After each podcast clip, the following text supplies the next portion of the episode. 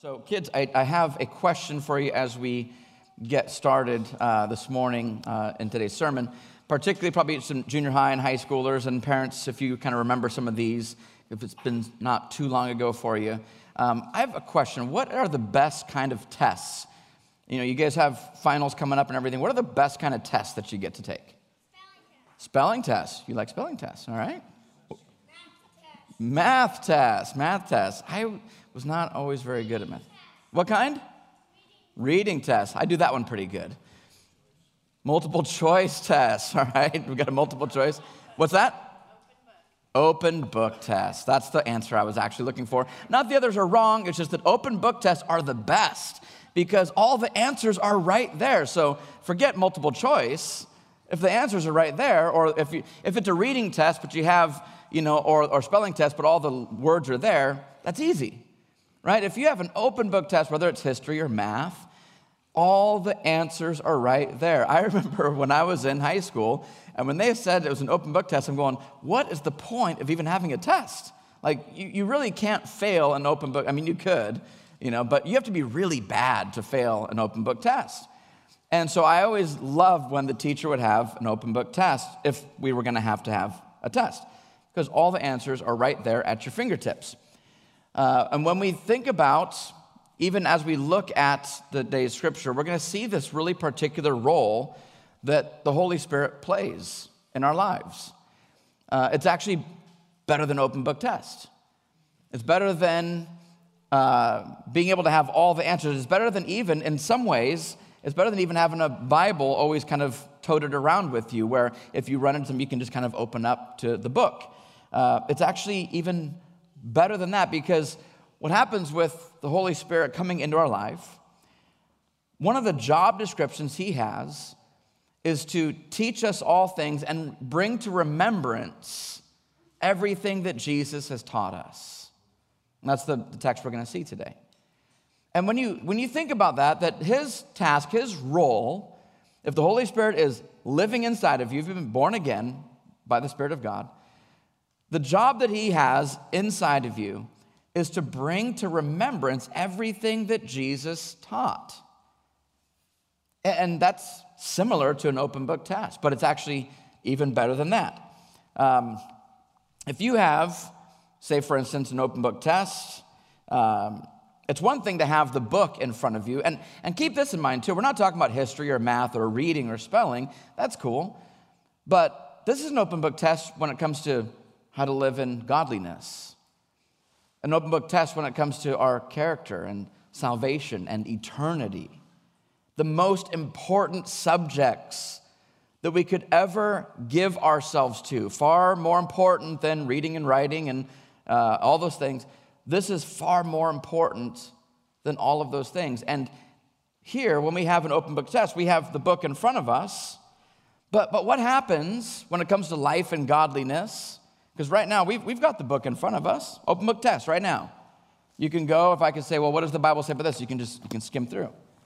But what about the times when the book is not right in front of you?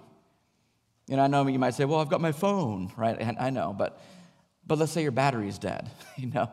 You don't have the book in front of you. What if it's uh, an open book test at school, but you forgot to bring the book? Well, now you're like, well, now I, maybe I will actually fail this test. Or maybe when the test isn't actually an open book test. There's going to be many times in life and in situations where we don't have the Bible right in front of us.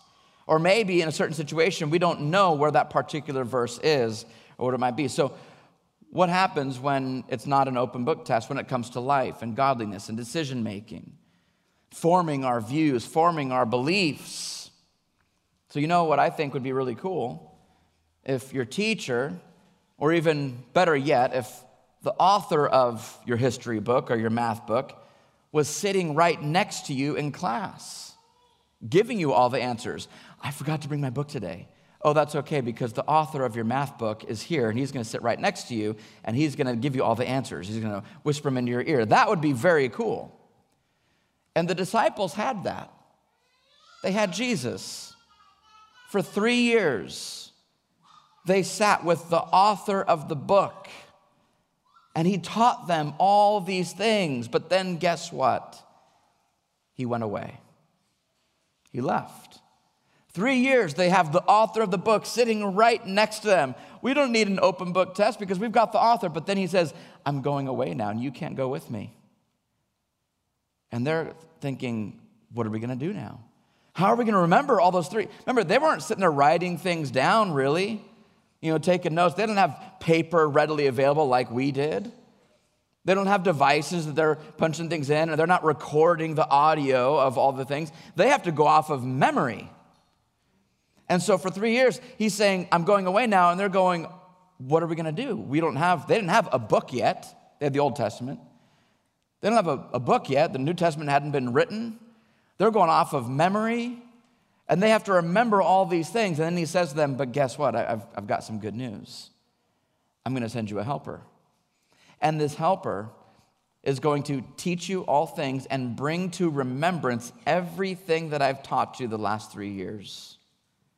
And he's not just going to sit next to you like I am, so you have to actually be with him physically. You know, because if there's only, there's only one of me and there's many of you, and there's going to be many more of you. But this, this helper, it's going to be even better than having, this is going to be for your benefit that I go away because now I'm going to send the author of the book. But guess what? The author of the book is actually going to live inside of you. And so now, when you're in a situation when life and godliness is being challenged, or your beliefs, or your convictions, or there's temptation in life, and you don't have the book right here, and you don't have me sitting right next to you, I've got good news. The helper, the author of the word, is going to be living in you, and he's going to bring to remembrance everything that I have taught you. This is so much better. This is why Jesus says it is for your benefit that I go away because now the author is going to live inside of you. And so you think to yourself, imagine, again, going back to school, teacher says, today is not an open book test, but you think yourself, no problem because I have the author of the book living inside of me. That's never going to happen in school. But imagine if that was the case.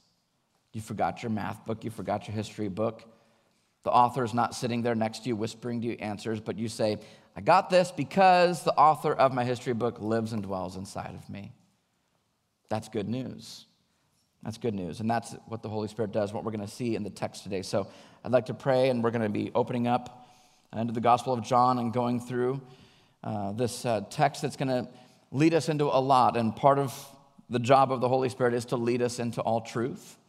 Uh, and so we're going to pray that He would do that today for us, that He would help us to know Him more than we do uh, even before we got here, before these last few weeks as we've been looking at Him, uh, that He would help us know Him today. Heavenly Father, we thank you that you firstly gave us your Son to die in our place, to purchase for us eternal life and salvation, but also purchase for us the gift of the Holy Spirit. It is only through the cross that we can have this incredible gift, the author of life, the author of your word, living and dwelling inside of us.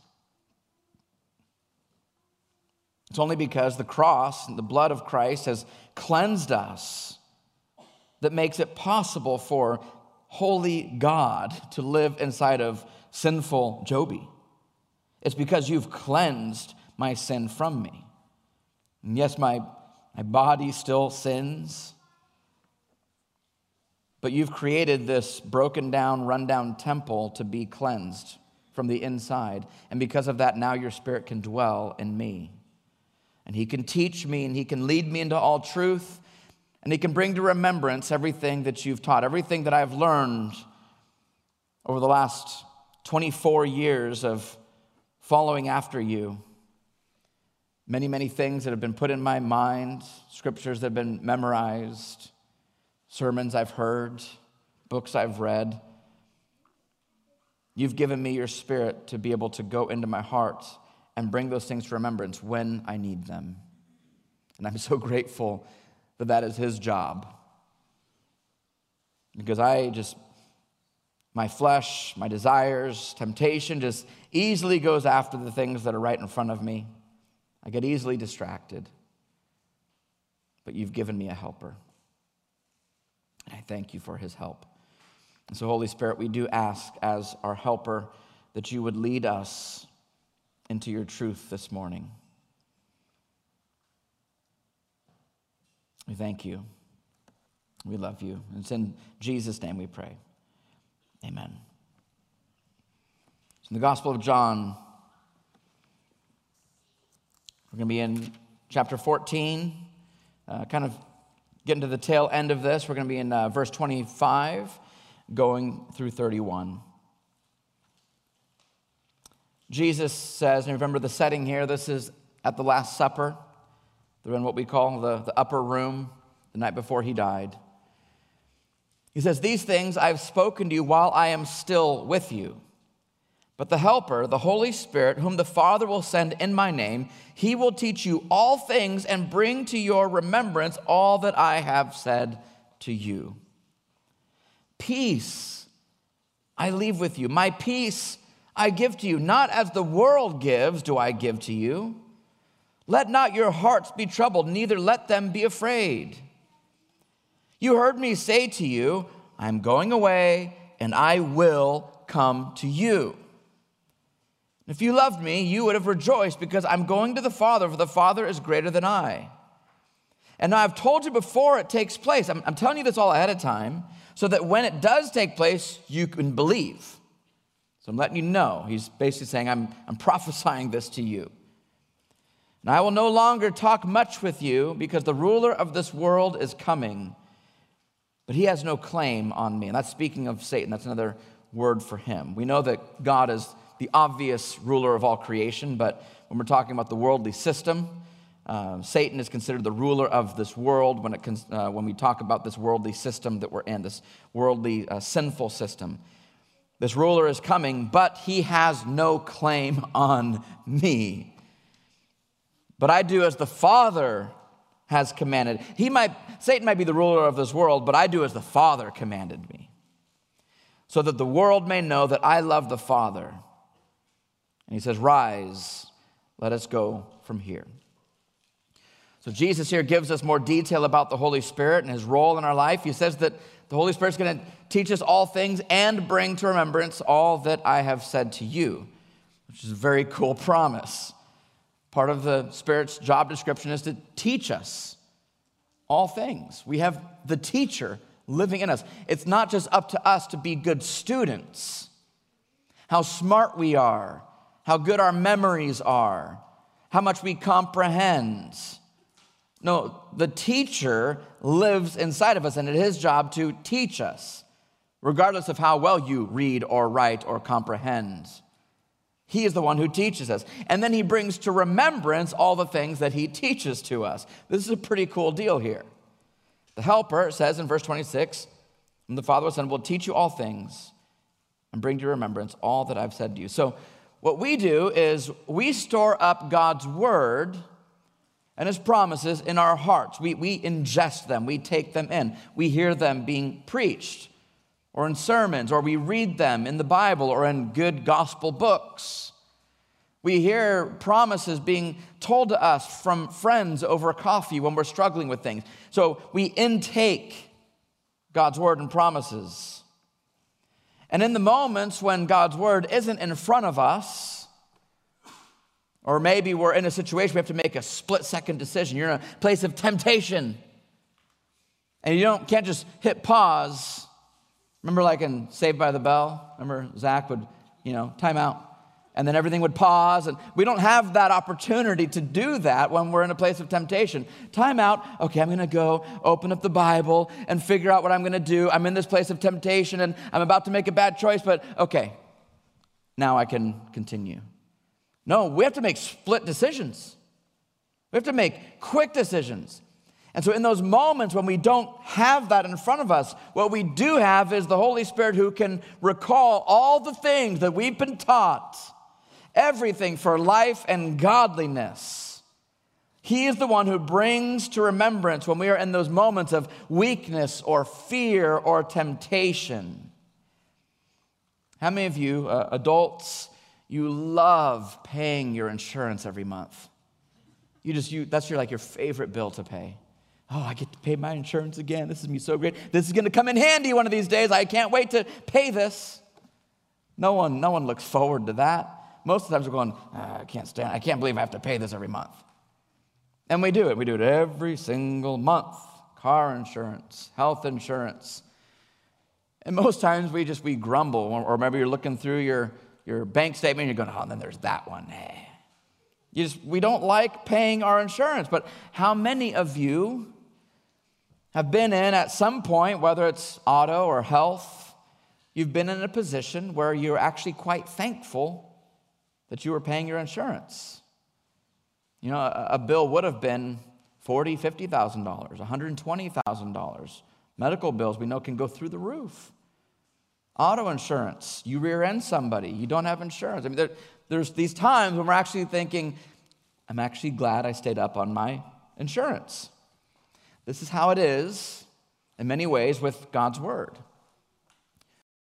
In Psalm 119, verse 9 through 11, David asks, How can a young man keep his way pure? And this verse isn't just for young men, but young men, pay attention to this. But yet, this is for all of us. How can a young man keep his way pure? Young men, do you want to keep your hearts pure? Young women, do you want to keep your hearts pure?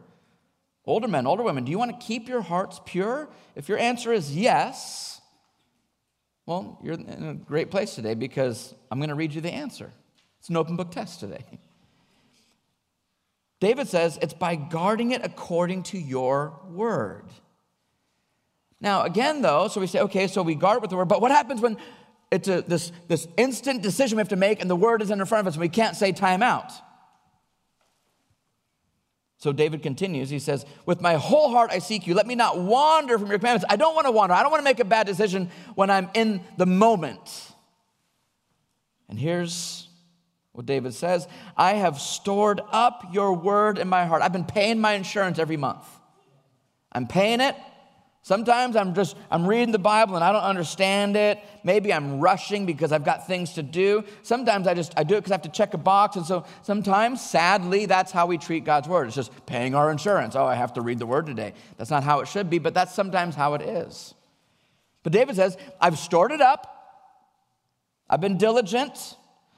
I've stored up your word in my heart so that I might not sin against you so that in the day when I am faced with temptation or with fear or with anxiety, I know that I have a deposit of God's word and promises that are stored away in my heart.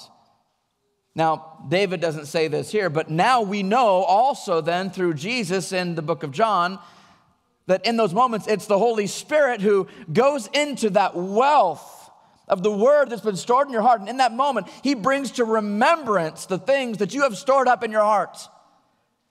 You're, you're paying your insurance every month, and then you get in that accident. Now, thankfully, the Holy Spirit is better than most insurance agents that are just trying to get out of paying the insurance. But he says, Oh, you, are you're about to get in an accident. I'm going to go into all this, all this word you've stored in your heart, and I'm going to bring it to remembrance so you can live in a godly way, that you can fight this fear, fight this temptation. So we store it in our hearts. That, that's on us. We're the ones who have to make the decision as, as Jesus' disciples. We're going to do the diligence of paying that insurance, storing God's word in our hearts. But the good news for us is that when we are in a place where our purity is going to be maybe compromised, or that we are tempted to sin against God, we know that we have the teacher who lives in us. And he says, Son, daughter, I'm going to bring to remembrance the word that you've stored in your heart so that you won't sin against your father in this moment. That's his job. That's what he does. It's stored up inside of us so that we won't sin against him. Our, our hearts are like a, a file cabinet. You know, I was, I was actually looking at my file cabinet the other day, and after a few seconds, I thought, I'm not going to look at my file cabinet because my file cabinet is just a mess. I've got a file cabinet in my office, and I was looking for something. I'm going, I don't know. I have, I have a folder. I seriously have a folder. You're going to love this. I have a folder that's called important stuff. and that's the biggest folder. And it's kind of the only folder that's got stuff in it. So, so it's really not a file cabinet because it's just a big folder. And I was looking for something, and there's like everything is in there. Anything that I think is important goes in that folder.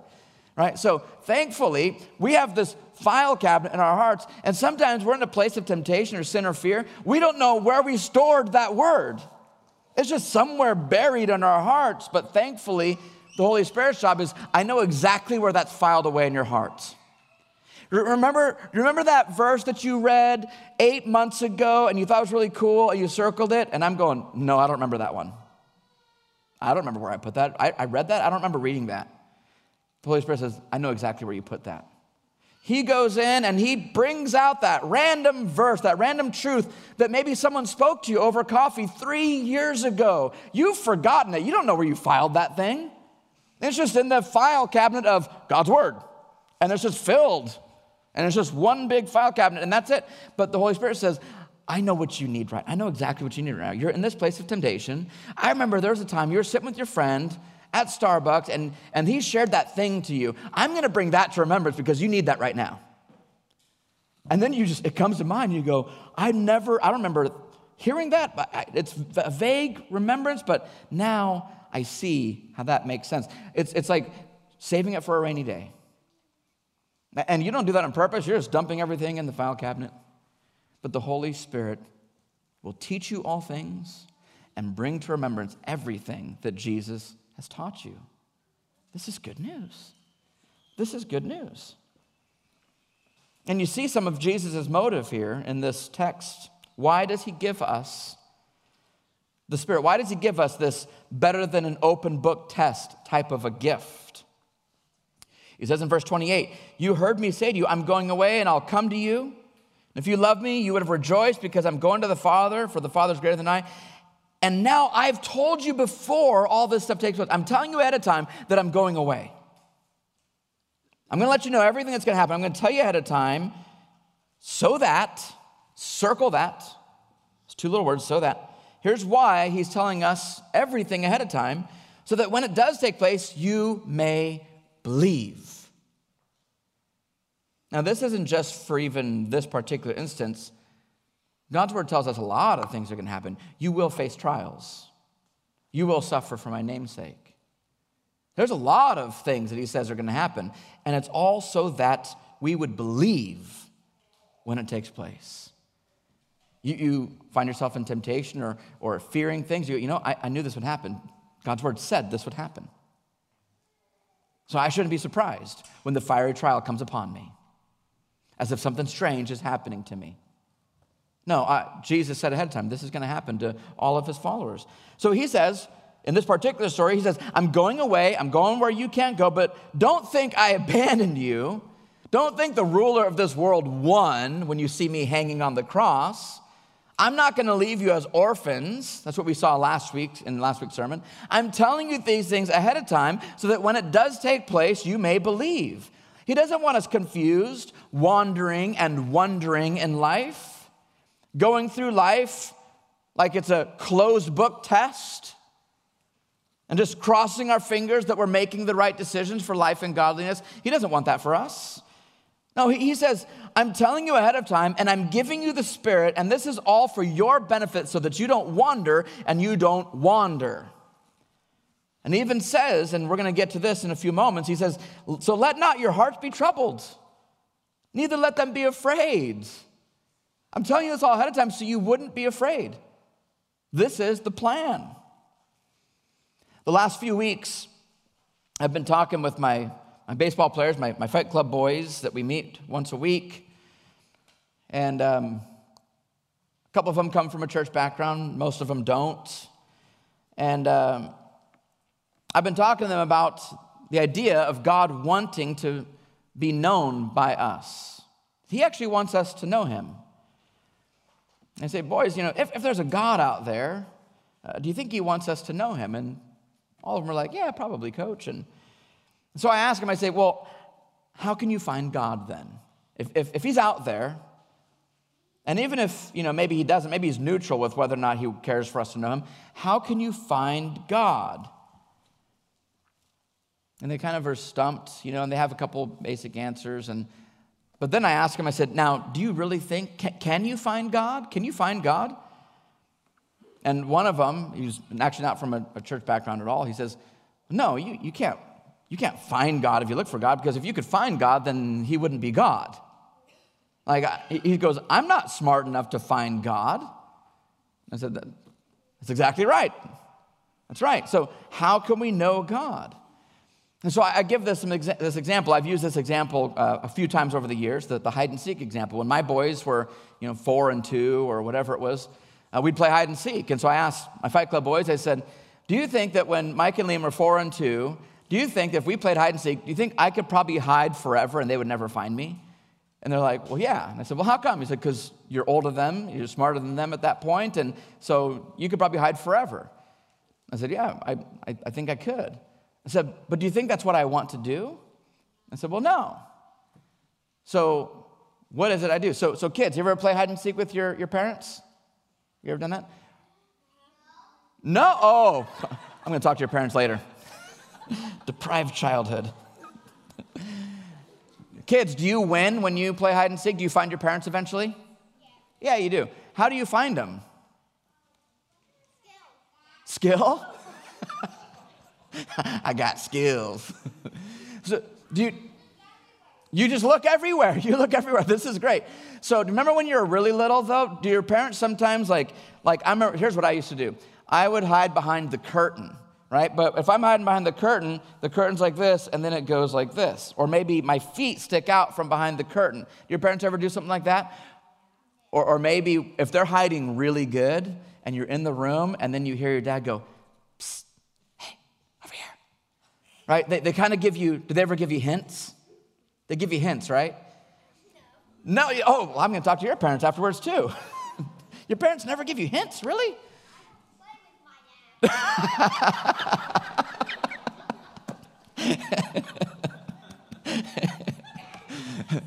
I'm, I'm going to send out an email to all you parents. We need a parenting workshop, and uh, chances are Many kids have their, their parents help them out, maybe give them a few hints. The reason is, is because the parents want to be found by their kids, because they love their kids. They want to play with their kids. They're not really trying to hide forever from their kids. They want to be found because they love their kids. And so I told the boys, I told my baseball boys, there are ways that God wants to, He, he lets you find Him. And so I give them assignments. I say, I want you guys to go this week and I want you to think of ways. How has God revealed himself? How does he let us know? And the reality is, is the, the only true God in this world is a God who cannot be found. He's a God who must be revealed. And there's a difference there. I told them, I said, if you were just to be dropped out in, the, in a desert and, and, want, and just wandering around, because that's what we're talking about, right? Wandering and wandering here. Jesus saying, you're not being left as orphans. I'm telling you these things so that you can know and believe. But if we were just to wander and wander around a desert, and I said to the boys, I said, what's, what's the most basic thing you do when you first meet someone? They said, ask them their name. I said, exactly. So if you're just to wander a desert, just plopped anywhere in this world and you're wandering, and I said, you've got, you've got 10 years to come back and tell me God's name. How are you going to do that? And they start kind of thinking through and realizing that if they're going to know who God is, God has to reveal himself to them. And I ask them, you know, how, how, do you, how do you make decisions for, for life, morals, right and wrong? And sometimes they'll say, well, you just know. You just know, coach. I'll say, but if you just know, and you're the one who declares, then what does that make you? And they just, they think about it and they go, well, I guess that makes me God. I said, that's right. But are you God? And they said, no, I'm not God, coach. yeah, I agree, you're not God. And so I said, so if we believe that there is maybe a God out there, we have to know that we can't just go find him. He has to reveal himself to us. You, church, on your own, you cannot just find God. He's smarter than you. The only way you're going to find him is if he lets you find him. If he gives you hints, if he somehow reveals himself, sticks his feet out from behind the curtain. But on your own, you can't just know God. You'll be lost trying to find him. You'll be lost just trying to find out his name. But this is where the Holy Spirit comes in. This is why this is so important that we must have the Holy Spirit if we're going to truly know God. If we do not have the Holy Spirit, we're just going to make stuff up about God. Well, here's what I think He is. Here's how I find Him. And we're going to look all throughout the whole world and all throughout the, the news and different philosophies and all these things. And we're just going to figure out on our own here's what I'm making God to be. But it's not going to work. He's bigger, He's smarter, and so we need a helper to teach us all things and reveal the Father to us, reveal the Son to us. And this is where the Holy Spirit comes in to play with us. The one thing he wants us to see and know about God is his peace. And this is what Jesus says in verse 27 Peace I leave with you, my peace I give to you, not as the world gives. There's a different kind of peace that you can find in this earth. You can go wander the earth and find peace, but you can't find God's peace. There's a different kind of peace that I give to you. Let not your hearts be troubled, neither let them be afraid. See, the world cannot offer true peace. When the world around us is crumbling, we don't need to fear or be troubled or anxious because Jesus offers us true peace. He wants to reveal to us true peace.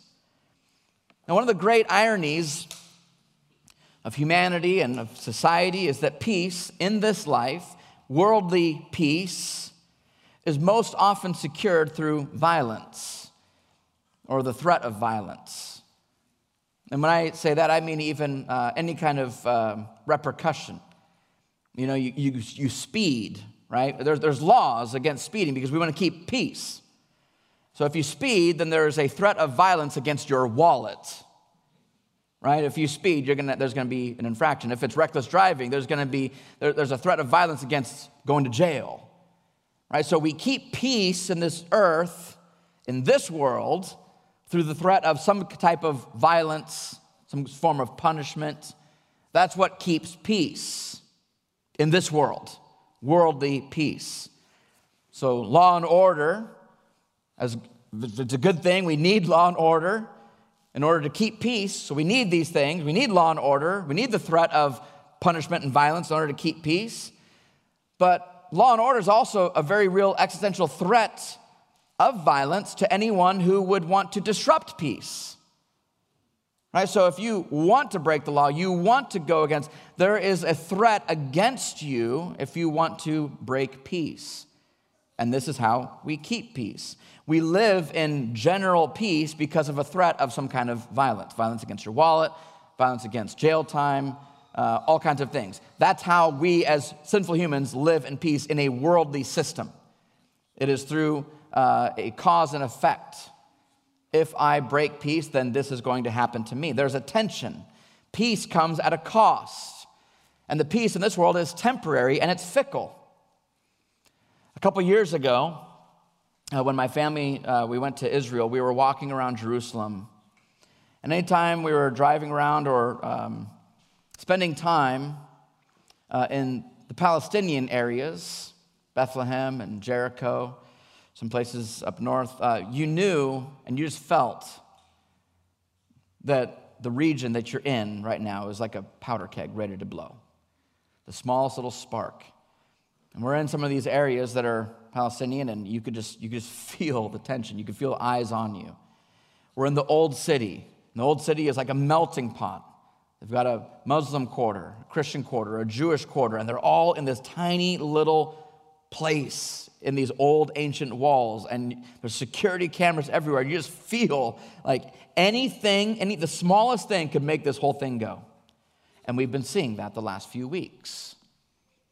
That it's a powder keg. Now, at many of the holy sites in Israel. There's nine specific ones, but there's kind of there's more. There's what they call the status quo. Status quo is an agreement among multiple um, Christian denominations as well as Jews and Muslims that they keep a just a very basic status quo of peace for the sake of the protection of these holy sites that all three of these religions revere. All right, so uh, I've got a photo of one such place. You guys can see this up on the screen here. Uh, I took this photo on our trip. This is a very rare sight in Israel. Actually, it's a very rare sight in the whole world. I think it's only one of only two places where you're going to see this. Because in this photo and on this plot of land, you can see the structures of the three largest religions in the world.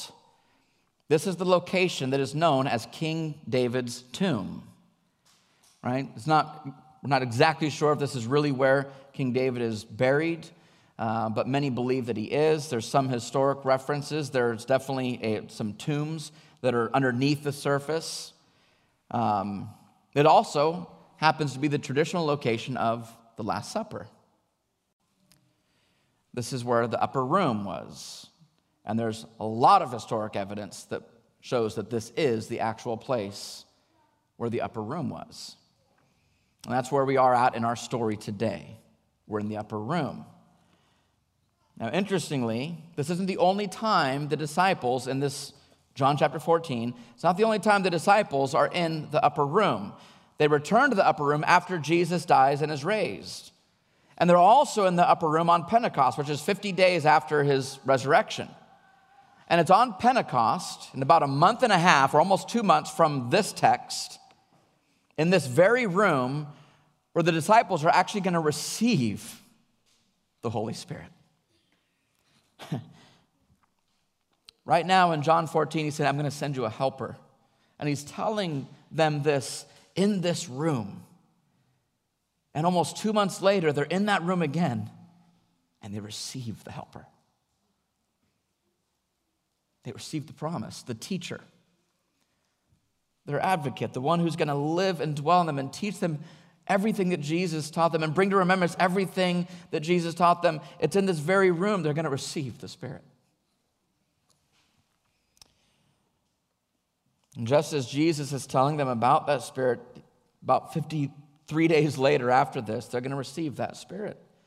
Now, what does Peter say on that day of Pentecost? Okay, so 52 ish days or whatever after John 14, where we're at today. So, what Jesus is talking about, in a little over 50 days, Peter's going to be back in this room, and he's going to say this when he receives the Holy Spirit Brothers, I may say to you with confidence about the patriarch David that he both died and was buried, and his tomb is with us to this day. And I'm just thinking if David's really buried here, they're in the upper room. They know that David's tomb is like right on the other side of the wall or right below them or something. And he receives the Holy Spirit and he says, Our patriarch David was he died and was buried, and his tomb is with us to this day. So keep in mind the very words of Jesus that we're looking at today were spoken at this very spot. Now, there's another picture of what it looks like inside the upper room. Now, this is not original, but this is the space. But we're able to go in the space. Don't know what the building looked like at that time. But this is where the church was born. And the next picture, that's my family.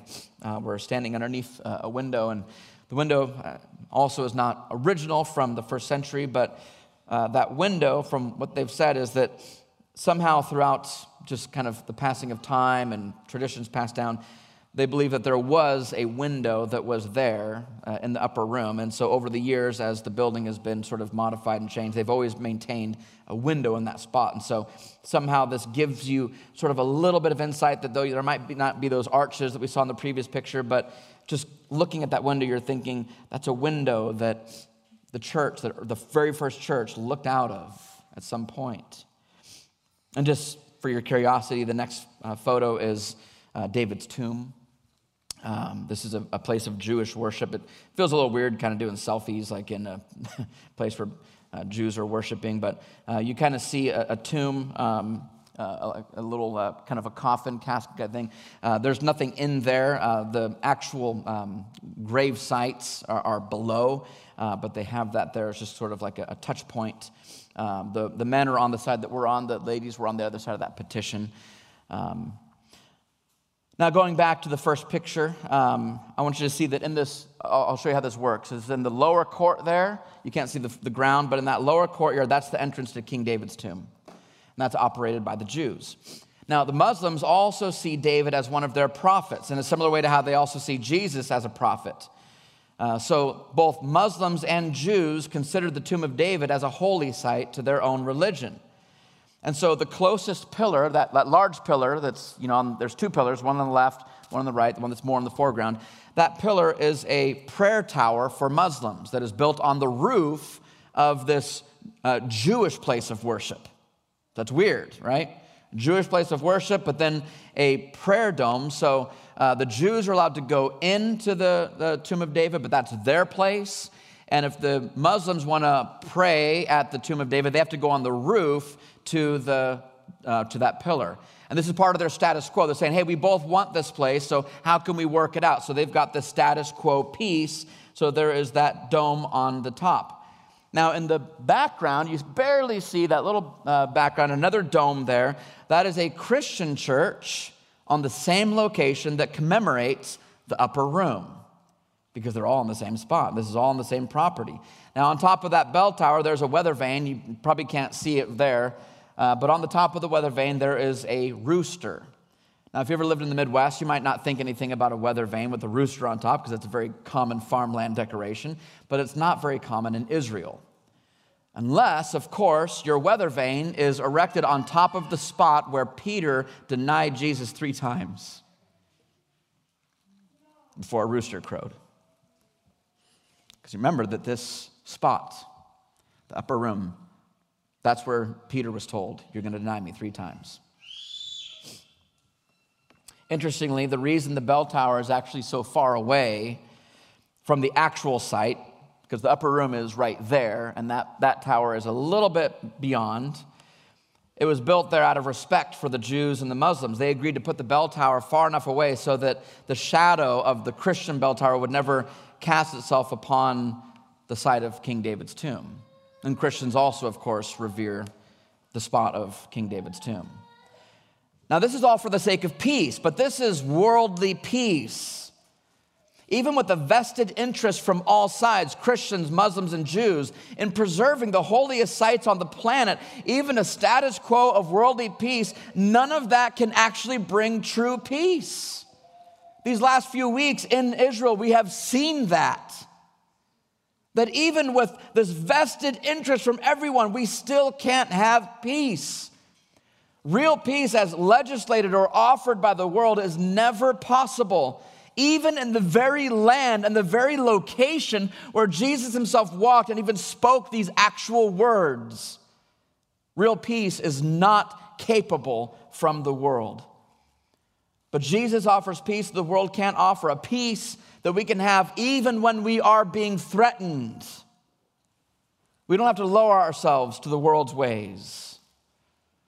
He says, Peace I leave with you, my peace I give to you. Not as the world gives, do I give to you. Let not your hearts be troubled, neither let them be afraid. I won't talk with you much longer, for the ruler of this world is coming, but he has no claim on me. But I do as my Father has commanded me, so that the world may know that I love the Father. So, this ruler of the world, this other term for Satan, speaking of being the ruler of the, the worldly system, of which Satan the deceiver, who prowls around like a lion, seeking to kill and destroy through worldly influence, this ruler is coming. His, this is a reference to the fact that Satan is about to deliver his own magnum opus, his greatest work is upon us. This is what the devil has been waiting for his whole existence is to see God killed. His greatest work is just a few hours away. He's gonna, about to enter into Judas Iscariot in order to betray Jesus and have the incarnate God murdered. This is what he's been waiting for. But Jesus says, Don't be afraid. He has no claim on me. Remember, Jesus told them, I'm telling you all this ahead of time so that when it happens, you wouldn't be afraid. You'd know that this was not his plan, this is my plan. I'm doing this. This is not his magnum opus. This is my magnum opus. This is my greatest work that I'm ever going to do is dying on the cross. This isn't the enemy's greatest accomplishment. It's mine. And I'm telling you ahead of time so that you would not wonder or wander, but that you would believe. So don't be afraid. He has no claim on me. I'm not falling prey to his plan. I'm doing what my Father has commanded me to do. Church, the world is passing away, it is fading. It offers peace and comfort and joy, but it's all false. It's not real. The enemy is at work in this world, and we try to hold on to things and preserve things, but they're just a mist and they're gonna fade. And he told us all of this ahead of time that we will face these trials, that this world will fade away. He told us ahead of time so that we would know that He is the one who is in control. We wouldn't look at the world crumbling and say, Gosh, God didn't make something very good. No, He told us ahead of time, look, the world as you know it is going to crumble and fall. So now that it is, we're going, oh, well, He said this was going to happen. Clearly, He's the one in control. Sometimes it feels like the ruler of this world is in control, but no, we know that He is because He told us all this stuff ahead of time. We have nothing to fear. We don't have to have trouble in our hearts. Looking forward a little bit to John 18, verse 36, Jesus said, My kingdom is not of this world. If my kingdom were of this world, my servants would have been fighting in the way that the world does, lowering themselves to the way that the world seeks after peace and comfort through fighting. They would be fighting so that I wouldn't be delivered over to the Jews, but my kingdom is not of this world. Hebrews chapter 12, verse 28. Therefore, let us be grateful for receiving a kingdom that cannot be shaken. The very place that Jesus spoke these words is being shaken, constantly being shaken under the threat of war. But we are part of a kingdom that cannot be shaken. And thus, let us offer to God acceptable worship with reverence and awe, for our God is a consuming fire. The psalmist says in Psalm 2 Why do nations rage and the peoples plot in vain? The kings of the earth set themselves, and the rulers take counsel together against the Lord and against his anointed, saying, Let us burst their bonds apart and cast away their cords from us. But he who sits in the heavens, God, he laughs. He laughs. The Lord holds them in derision. Then he'll speak to them in his wrath and terrify them in his fury, saying, As for me, I've set my king on Zion, my holy hill. I will tell of the decree. The Lord said to me, You are my son. Today I have begotten you. Ask of me, and I'll make the nations your heritage and the ends of the earth your possession. You will break them, the nations, with a rod of iron and dash them in pieces like a potter's vessel. Now, therefore, O kings, be wise. Be warned, O rulers of the earth. Serve the Lord with fear and rejoice with trembling. Kiss the Son, lest he be angry and you perish in the way, for his wrath is quickly kindled. Blessed are all those who take refuge in him. We're in a world that is crumbling before our eyes, a world that will perish, along with all of its human institutions. The most powerful kingdoms and empires on this planet could never last. They won't last. The greatest empires have fallen the Roman Empire, the Russian Empire, the Mongolian Empire.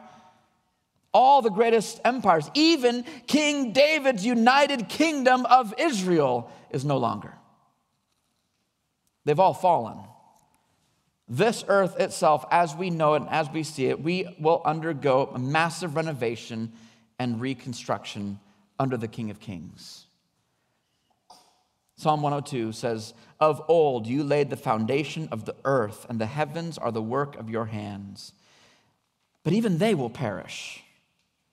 But you, God, you will remain.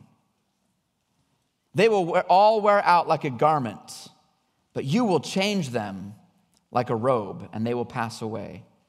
But you are the same, and your years have no end. The children of your servants shall dwell secure. That's us. We have a God whose years have no end, a God who will remain even when even the earth passes away, and the children of his servants will dwell secure. We will be secure. Their offspring shall be established before you, speaking to the Lord. They will perish, the earth, the heavens, but you, God, will remain. Your years have no end. God wants you to know him, not just his name or a few attributes, but know him in a way where you will have his peace and truly experience your citizenship in his kingdom, your solidarity in his kingdom, while living as aliens and sojourners in this temporary, lowercase k kingdom. Church, we are just passing through. And I mentioned a few moments ago that worldly peace is protected in a sense by the threat of violence. Well, the peace that Jesus offers is also protected by violence. But it's not the threat of incarceration or financial penalty or war. No, the peace that God offers is protected by the violence that was done on the cross. The murder of Jesus the nails in his hands, the broken body, the spilled blood, that violence is what protects the peace that he offers us. And his blood will never lose its power, and therefore his peace will last forever. Philippians chapter 3, Paul says, Brothers, join in imitating me and keep your eyes on those who walk according to the example you have in us. For many of whom I have often told you and now tell you, even with tears, they walk as enemies of the cross of Christ. Their end is destruction, their God is their belly, and their glory in their shame. With minds set on earthly things, but our citizenship is in heaven. And from it we await a Savior, the Lord Jesus Christ, who will transform our lowly body to be like his glorious body by the power that enables him even to subject all things to himself. As we close this section, John 14, and close this sermon, um, I'll be honest, this, uh, these next, these last few words here uh, are a little haunting to me. He says, Rise, let us go from here. He's basically saying it's time to leave the security of the upper room, reclining and leaning upon each other in relational intimacy, breaking bread, and even more, arising and going from the place of the last three years of living together, personal closeness, learning and watching. Jesus signals now to them it's time to go. Get up. Let's go from here. The time is now. I'm leaving. You will soon be as sheep among wolves. But don't let your hearts be troubled, nor be afraid, because I leave you with peace that the world can't offer, and I'm sending you a helper. Out of fear and troubled hearts, we, we quickly lower ourselves to seek out peace in the same way the world does. We aim to find peace through, through violent means. We become passive aggressive, silent treatments. We threaten, we withhold. We do all these things. Most of us wouldn't use physical weapons to harm others in order to get peace, but we have plenty of other weapons that we use to secure peace in our life. Gossip, If you can gossip about someone, make them look bad, it makes you look better. Uh, name calling, bitterness, greed, love of money, love of comfort, uh, politics, jealousy, strife, holding grudges, unforgiveness, guilt trips. We have all kinds of weapons that we used in order to get peace, but it's worldly peace, and it doesn't last. These weapons do war against other image bearers and we wield these weapons in order to gain peace in our lives, to get things the way that we want them to be. But we know that this world, as it is, is not our own. We know that our King's kingdom is not of this world.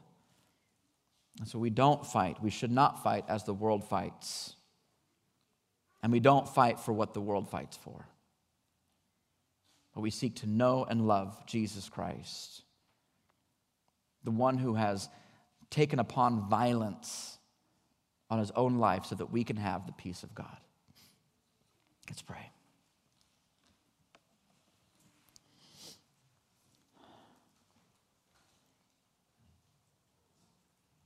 Father in heaven, We long to know your true peace.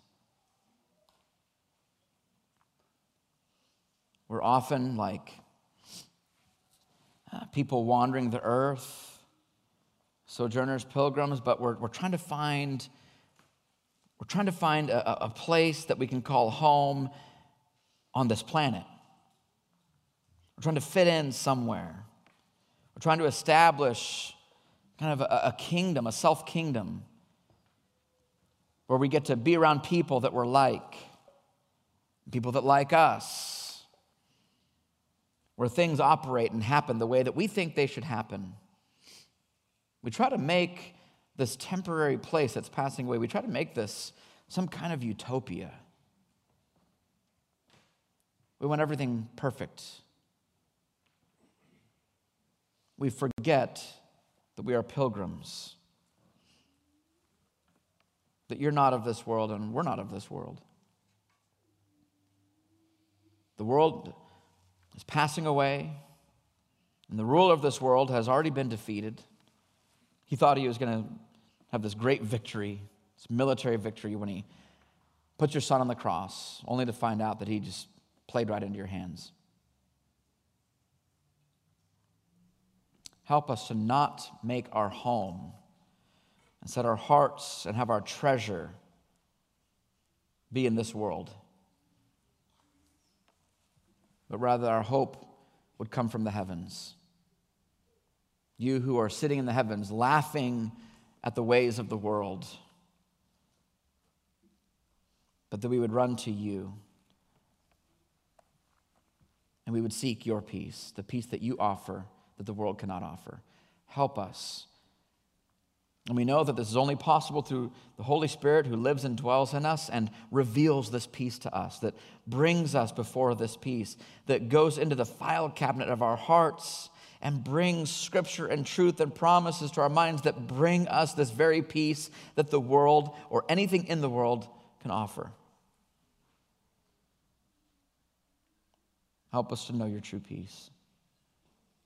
We thank you. Thank you for your patience with us, your work within us, your love for us. It's in Jesus' mighty name we pray. Amen.